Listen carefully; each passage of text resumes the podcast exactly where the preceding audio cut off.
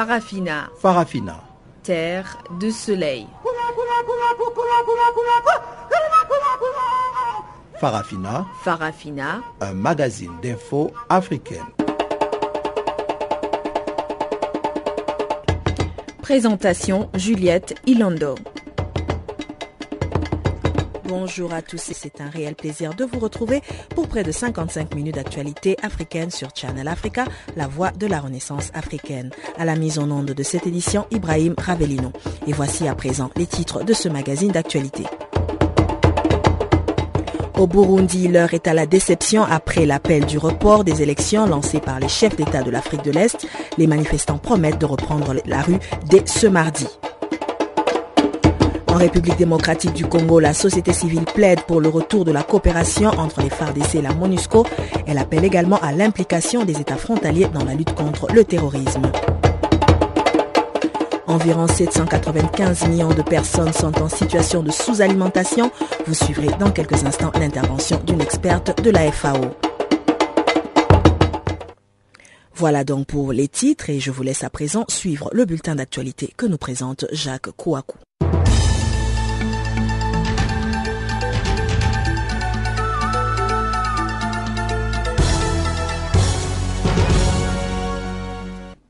Bonjour, commençons par la Libye. Entre le gouvernement de Tripoli et l'État islamique, la guerre est déclarée. Le gouvernement libyen installé à Tripoli a appelé dimanche à la mobilisation urgente face à l'État islamique non reconnu par la communauté internationale et appuyé par la coalition des milices de Fajj Libya, il a exhorté dans un communiqué les officiers et soldats de l'état-major de l'armée libyenne, les forces du ministère de l'Intérieur, de tous les services de sécurité, ainsi que les révolutionnaires du 17 février dans toutes les villes à la mobilisation urgente. Ce communiqué lu par le Premier ministre désigné de ce gouvernement appelle toutes ses forces à ne pas laisser tomber leur patrie et à être prêtes pour défendre la terre, l'honneur et la religion. Le gouvernement souligne qu'il est déterminé à combattre la pensée extrémiste jusqu'à son éradication et à combattre les takfiris, c'est-à-dire les extrémistes sunnites. Cet appel survient quelques heures après la mort de cinq membres des milices de Faïj Libya dans un attentat suicide contre un point de contrôle dans l'ouest du pays et revendiqué par la branche libyenne de l'EI. L'organisation contrôle notamment des zones dans la région de Sirte, dont elle a pris le contrôle de l'aéroport à l'est de Tripoli. Situé à 150 km de l'important croissant pétrolier libyen, c'est le premier aéroport pris par l'EI en Libye. Une véritable déclaration de guerre des djihadistes envers la coalition Faïj Libya. Mali Akmi revendique deux attentats contre la MINUSMA. Par la voix de son porte-parole, Abdrahman Al-Zawadi, Akmi a revendiqué une attaque aux roquettes contre une base de la MINUSMA le 25 mai sans donner plus de détails. De plus, l'attentat explosif visant le convoi des Nations Unies dans lequel prenait place le chef de la MINUSMA le 28 mai dernier sur l'axe Terdje-Tombouctou au nord-ouest du pays a aussi été revendiqué par le groupe djihadiste, affirmant qu'il avait fait trois morts parmi les casques bleus et non trois blessés comme avait annoncé l'ONU. Le général danois Michael Lolesgaard commandant de la force militaire, et Awale Abdou Nassir, le chef djiboutien de la police de la MINUSMA, se trouvait à bord du convoi, avait indiqué des sources de la MINUSMA. Il est clair que c'est le convoi des deux premiers chefs des forces militaires qui était visé, puisque quelques heures avant d'emprunter ce tronçon, les vérifications sécurité ont été faites, avait indiqué une source de sécurité de la MINUSMA à Tombouctou, jugeant très probable que les mines aient été posées peu avant leur passage. Rendons-nous à Maurice à présent pour parler d'une femme qui, pour la première fois, est à la tête de la présidence de la République. Pour la première fois, une femme a été désignée lundi par le gouvernement pour occuper le poste honorifique de présidente de la République de Maurice. Amina Garib Fakim, scientifique et biologiste de renommée internationale, a été formellement désignée au cours d'une réunion spéciale du Conseil des ministres. L'Assemblée nationale mauricienne, actuellement en vacances, se réunira en séance spéciale jeudi pour adopter une motion du Premier ministre Anero de en faveur de cette désignation. Un vote a priori sans surprise selon le chef de l'opposition parlementaire. L'opposition votera cette motion. Amina Garib Fakim devra donc prêter serment vendredi. À 56 ans, Amina Garib Fakim a la carrure d'une pionnière. Avant de devenir la première présidente de l'île, elle était déjà devenue la première femme professeure d'université de Lille. Scientifique de formation, elle est actuellement directrice générale du Centre de recherche phytothérapie. Amina Garib Fakim est également titulaire d'une chaire universitaire en chimie organique à l'Université de Maurice, dont elle fut la doyenne de la faculté des sciences entre 2004 et 2010. Auréolée de nombreux prix et distinctions, elle a également travaillé comme consultante pour des institutions internationales comme la Banque mondiale. Elle succède à Kailash Chapouriak qui a démissionné vendredi. Amina Garib Fakim sera la sixième personne à occuper la fonction présidentielle depuis 1992, date de la création de la République. Michel euh, Cafando en France. François Hollande salue l'exemplarité démocratique du Burkina. Lors de la première visite officielle du président de la transition burkinabé, Michel Cafando, à l'Élysée, François Hollande a salué l'exemplarité démocratique du Burkina Faso. Si nous sommes aux côtés du Burkina Faso, c'est que nous voulons aussi qu'il y ait qu'il ait valeur d'exemple. Je pense notamment à ce qui se passe aujourd'hui au Burundi, où nous devons expliquer qu'il y a des processus constitutionnels qui doivent être respectés et qu'il y a des élections qui doivent être organisées en toute transparence, a expliqué le président français. Le soutien de Paris a été salué par Michel Cafando dans cette période décisive qui est de conduire le pays vers des élections transparentes et crédibles, a déclaré le président burkinabé. Une transition n'est pas facile, a-t-il ajouté, en rappelant que son gouvernement de transition avait été nommé à la suite d'une insurrection populaire. L'insurrection a été faite par les jeunes et les femmes et nous sommes bien obligés d'en tenir compte, a-t-il dit. Michel Cafando a réitéré la date du 11 octobre pour la tenue des élections présidentielles et législatives, suivies du 16 janvier par les élections municipales. Je peux certifier que nous allons sur le bon chemin, a déclaré le chef de l'État burkinabé. Terminons par la Côte d'Ivoire, euh, des cas de grippe aviaire détectés dans le centre du pays. La Côte d'Ivoire a confirmé la découverte de cas de grippe aviaire dans un élevage traditionnel de volailles à Boaké, la deuxième ville du pays située à 379 km au nord d'Abidjan. Nous informons de la suspicion du virus de la grippe aviaire dans des prélèvements effectués plutôt suite à des mortalités massives constatées le 18 mai 2015 dans une basse-cour au quartier Coco de la ville de Boaké, a déclaré le vendredi 29 mai Kobena Kwasi Adjoumani, le ministre ivoirien des Ressources animales et halieutiques. Le virus a déjà tué plutôt 93 oiseaux sur les 138 que compte l'élevage.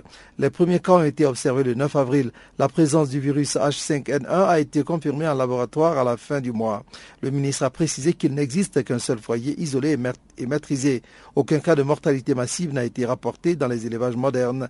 Par ailleurs, il s'agit d'une maladie professionnelle exposant beaucoup les éleveurs et les vendeurs de volailles vivantes. L'Organisation des Nations Unies pour l'alimentation et l'agriculture, la FAO, a dépêché une équipe d'experts pour appuyer la prévention et préparer une éventuelle riposte en cas de propagation de la maladie.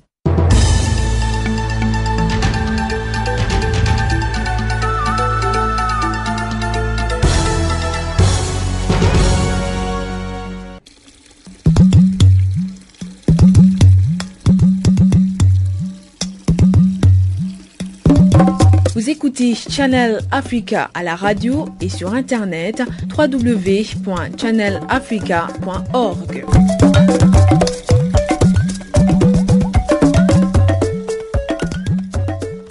Encore une fois, bonjour à tous. Au Burundi, l'opposition se dit déçue par le sommet de Dar es Salaam qui propose plutôt un report des élections. Selon les membres de l'opposition, les chefs d'État de l'Afrique de l'Est auraient dû chercher à convaincre le président Kourouziza de ne pas se présenter pour un troisième mandat. Entre-temps, on observe une accalmie dans la capitale Bujumbura, comme nous le rapporte notre correspondant sur place, Dalen. Aujourd'hui au Burundi, c'est un calme qui règne parce que euh, les organisateurs de manifestations, euh, ils ont dit qu'aujourd'hui c'était une journée de trêve, on va continuer demain, mardi, euh, le 2 juin. Et euh, pouvez-vous nous dire qu'est-ce qu'il en est des reports? Parce que euh, les États de l'Afrique de l'Est euh, proposent un report d'un mois et demi des élections. Comment ça se perçoit là-bas sur place à Bujumbura? Sur place ici à Bujumbura, donc les idées convergent. Il y a certains qui disent que c'est une bonne chose, mais d'autres surtout, les manifestants disent qu'ils ne s'attendaient pas à ce que les chefs d'État de la communauté africaine allaient réagir ainsi parce que eux il s'agit que euh, les chefs euh, d'État de la de l'EAC euh, vont obliger le président Pierre Nkurunziza à renoncer à son troisième mandat. Mais comme vous l'avez bien entendu, bien appris depuis Dar es Salaam, cette question du troisième mandat n'a pas été évoquée dans le sommet des, chefs d'État. Mais tout simplement, c'est la question de report des élections parce que, comme nous vous l'avions indiqué dans nos éditions ici au, Burundi, c'est le parti CNDD-FPD et c'est proche les partis qui sont proches du CNDD-FDD, le parti au pouvoir, qui font la campagne, alors que les partis euh, de l'opposition, eux, euh, pas, ne faisaient pas la, campagne parce qu'ils disaient qu'ils euh, ne peuvent pas faire la campagne alors que le président Pierre Nkurunziza, lui, avec son parti, font la campagne, alors que c'est pas, c'est pas juste, mais, les partis de l'opposition, suite à l'issue, au déclaration du chef d'État, ils disent que c'est encore une fois un temps donné à tous les partenaires politiques afin qu'ils puissent dialoguer, mettre en avant les groupes et ils disent qu'un mois et demi euh, suffisant, il fallait tout simplement euh, qu'il y ait la volonté euh, des partenaires politiques. je cite le président d'une coalition à Nigeria l'ex-rebelle Agathon Ouattara, lui, il a fermé que c'est une opportunité pour tous les partenaires politiques burundais à se mettre ensemble afin qu'ils puissent euh, discuter du calendrier et aussi euh, euh, le moment propice pour les élections. Parce que vous comprendrez aussi que dans, la sommet, dans, ce sommet de Dar on a évoqué le problème du désarmement des, des, des, parce que c'est une question que les partis de l'opposition évoquent chaque fois qu'il y a ces jeunes du parti affilié au parti au pouvoir qui font de la violence par, par, rapport aux, aux, opposants. donc, ils disent à, à que c'était une bonne décision, c'était une bonne décision, mais il fallait qu'il y ait la volonté de tous les partenaires politiques, parce que le parti pouvoir, lui, dit ne faut pas, il faut faire vite pour que l'échéance se termine le 28 ou le, 26 juin, le 26 août, pardon, parce que c'est la date du soir pour ce mandat, le mandat du président actuel et l'opposition d'ici.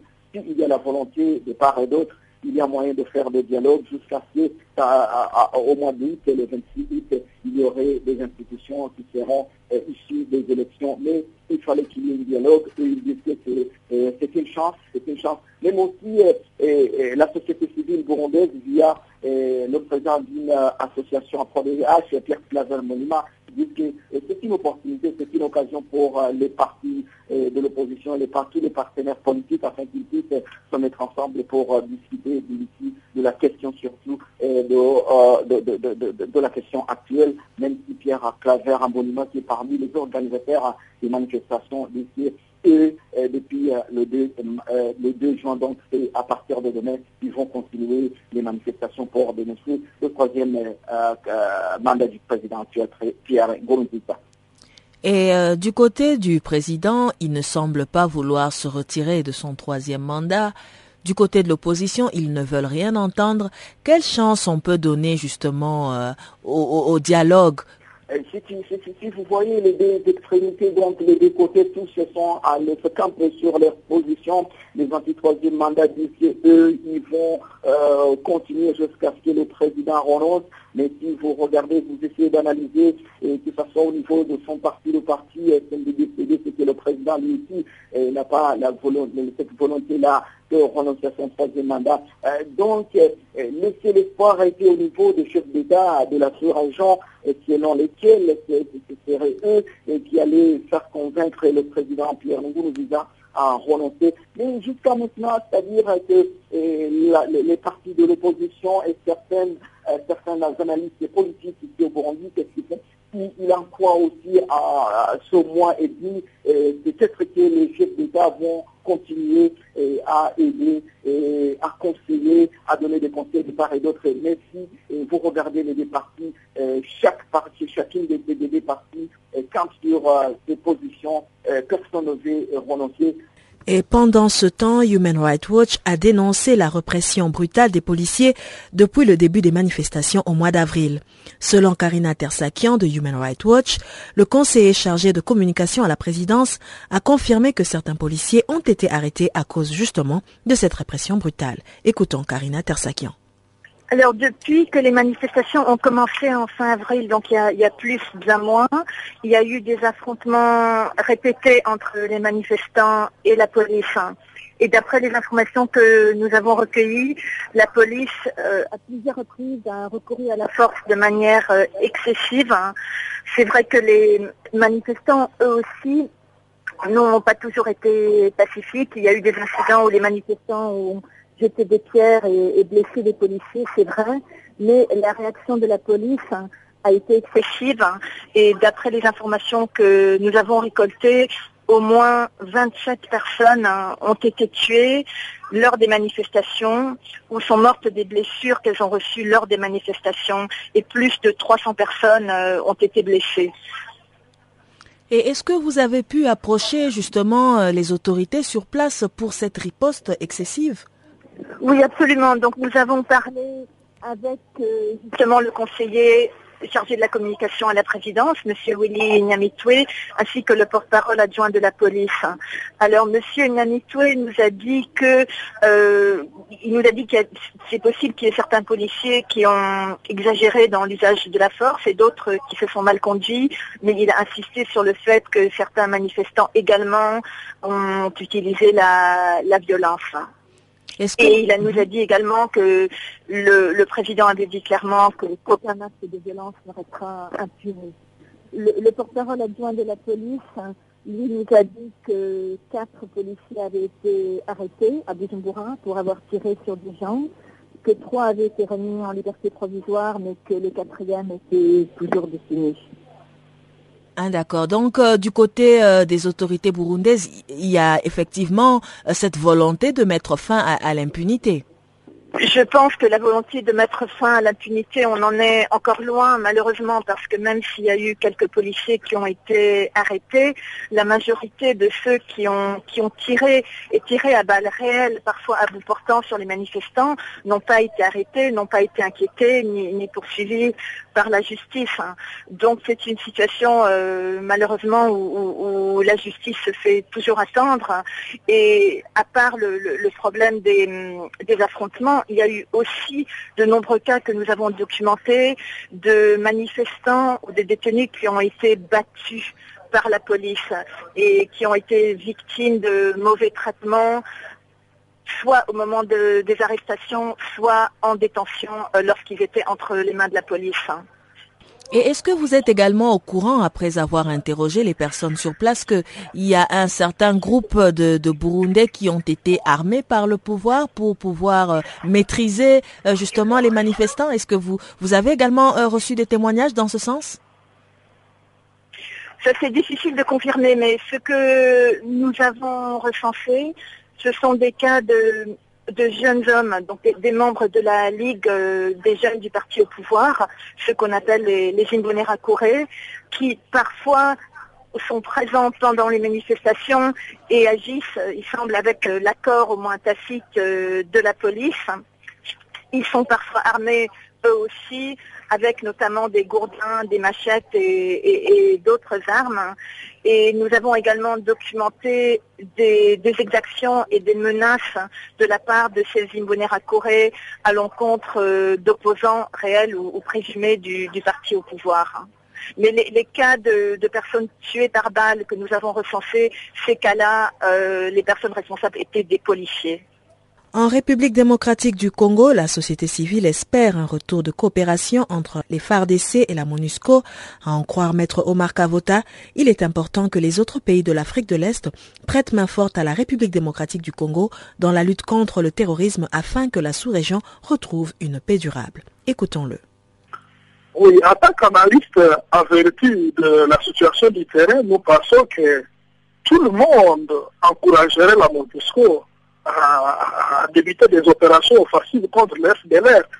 Et partant même de la résolution 2098, la MONUSCO n'a pas seulement besoin de la coopération avec les FRDC pour s'engager militairement, parce que cette résolution accorde euh, à, la MONUSCO le pouvoir ou le mandat d'agir, de neutraliser les forces négatives avec ou sans le concours des forces armées de la RDC.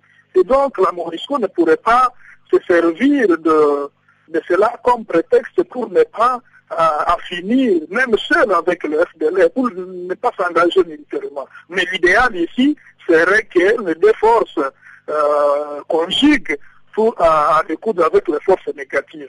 Mais au cas où le gouvernement congolais ne décide pas encore de cette coopération, la MONUSCO n'a pas le droit non plus de s'empêcher d'agir militairement parce qu'elle dispose, euh, dispose d'une résolution du Conseil de sécurité qui le demande qui, la demande d'agir même sans, la, sans être aux côtés nécessairement de FRDC. Et donc c'est à ce niveau-là que nous sommes en train d'appeler la MONUSCO à agir parce que la résolution euh, du Conseil de sécurité des Nations Unies a prolongé son mandat d'une année et voilà, c'est l'État qui est en train de se passer, ça que la MONUSCO agisse et, encore une fois, on va, on va assister à une année de plus sans avoir enregistré une seule action de la MONUSCO sur le terrain. Donc c'est à ce niveau-là que nous appelons la MONUSCO à l'action aussi militaire contre les forces négatives à l'est du pays, particulièrement le FDLR, les ADF Nalu et d'autres milices qui vivent dans la région. Vous avez parlé de la visite du ministre de la Défense. Est-ce que vous pouvez nous dire quand est-ce que la visite a eu lieu et quel a été l'objet de cette visite? C'est pratiquement depuis mardi dernier, depuis le début de la semaine d'ailleurs, que le ministre de la Défense national est à ce jour à l'est du pays. Il a été à Bounia, en province orientale, pour suivre de près la situation des milices euh, de la de euh, les milices de Cobra Matata qui euh, qui ont formulé le vœu de se rendre, mais qui ont aussi donné un chapelet de conditions pour leur édition. Et après sa visite à Bounia, il s'est rendu à Béni pour essayer de venir s'imprégner de la situation relative au massacre à répétition l'œuvre de ces terroristes et djihadistes de la pour essayer, euh, selon lui, de, euh, de prendre des dispositions qui s'imposent sur le terrain de manière à arrêter ces massacres et d'en finir avec ces groupes terroristes. Il était accompagné dans sa suite avec le chef d'état-major général de FRDC et jusqu'à ce moment, le chef d'état-major général séjourne en ville de Béni mais lui, le ministre de la Défense est déjà rentré à Kinshasa. Et est-ce qu'il y a eu euh, communication entre justement les autorités euh, qui se sont déplacées et la société civile de, euh, de Béni ou bien les autres groupes, groupes comme votre organisation par exemple, qui travaillaient sur place et qui pouvaient leur donner les réalités ainsi que un certain engagement de ce qui se passe sur le terrain? Est-ce qu'il y a eu ce genre de communication? Oui, le ministre national de la Défense a essayé d'entretenir les, couches locales, la société civile et les autorités locales sur place, euh, selon lui, afin de, comprendre euh, la situation euh, et avoir des propositions concrètes de, de ce qui traverse au quotidien ce qui se passe. Il a eu ce genre d'entretien et c'est à l'occasion qu'il a promis, où il a annoncé avoir pris euh, un certain nombre de mesures qu'il n'a pas voulu communiquer immédiatement et à la presse parce que selon lui, cela relève des stratégies même euh, de, la défense. Et selon lui, en tout cas, ces massacres à répétition, euh, l'œuvre des terroristes devra, l'armée a pris les dispositions nécessaires pour essayer de l'endiguer, mais en même temps, il a reconnu aussi que nous, il s'agit là, encore une fois, des phénomènes terroristes du genre de, Boko Haram, du genre de, euh, de, Al-Qaïda ou encore de, euh, de tous ces terroristes qui sont reconnus au niveau de l'Afrique centrale, au niveau de, de, l'Afrique de l'Est. Et il a lui-même dit qu'à l'occasion de la dernière réunion des ministres de la Défense de la région CIRGL, il a, a parlé euh, avec ses collègues pour qu'il se développe une synergie, une solidarité régionale de manière à ce que le problème ne soit pas laissé euh, comme seul problème congolais, mais que cela euh, soit un problème africain, un problème régional au niveau de Grand pour que les, autres États s'emploient aux côtés de la, de la RDC Et au Niger, le Niger donc sera la première destination à l'extérieur du nouveau président nigérian, le général Mohamedou Bouhari, cinq jours après sa prise de fonction. Il va y effectuer une visite d'État de deux jours, mercredi et jeudi prochain, avant de continuer sur le Tchad. Il faut dire que ces deux pays ont été les premiers à s'engager pour lutter aux côtés des armées nigérianes contre le groupe terroriste Boko Haram. Comment cette visite du président nigérian est accueillie par les Nigériens?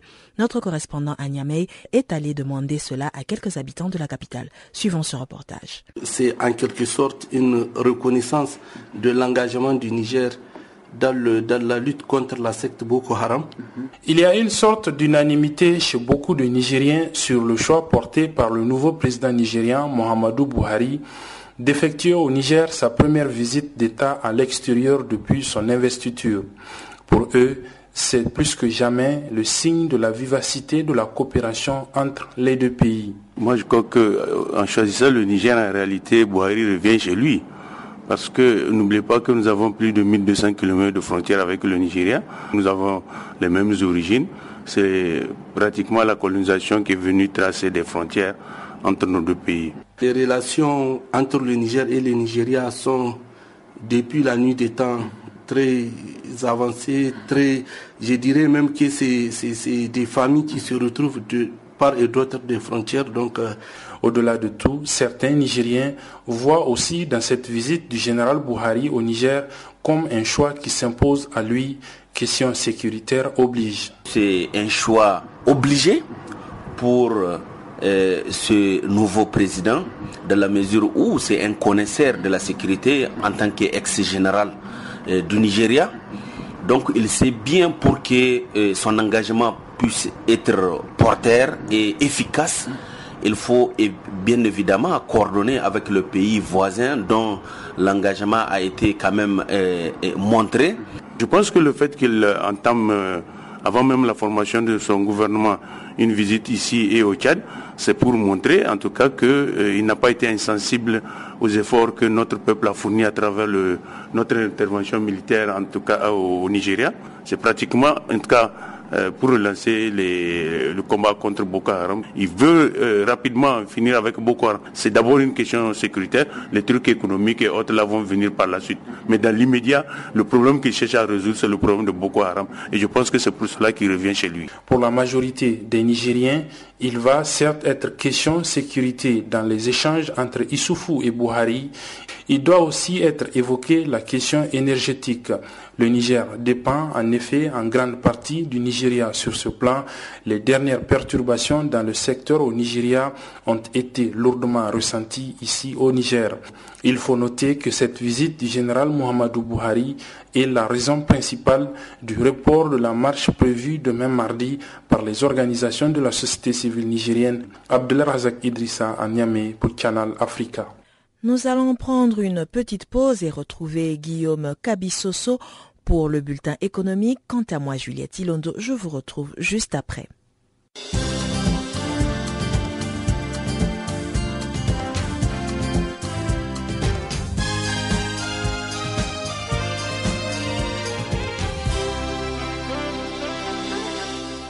Bonjour. La société financière internationale CFI et City Construction se sont alliés pour lancer une plateforme d'investissement dédiée au logement. Dotée d'une cagnotte de 300 millions de dollars, cette structure vise à construire 30 000 maisons d'ici 5 ans sur les continents africains. L'urbanisation rapide fait croître la demande des logements en Afrique subsaharienne où les villes reçoivent chaque jour 40 000 personnes de plus, souligne CFI et City Construction, qui font remarquer à titre d'exemple que le déficit des logements au Kenya et au Nigeria a atteint respectivement 2 millions et pas moins de 17 millions d'unités. Mais face à la demande, l'offre en nouveaux logements n'a pas suivi. C'est pourquoi CFI et City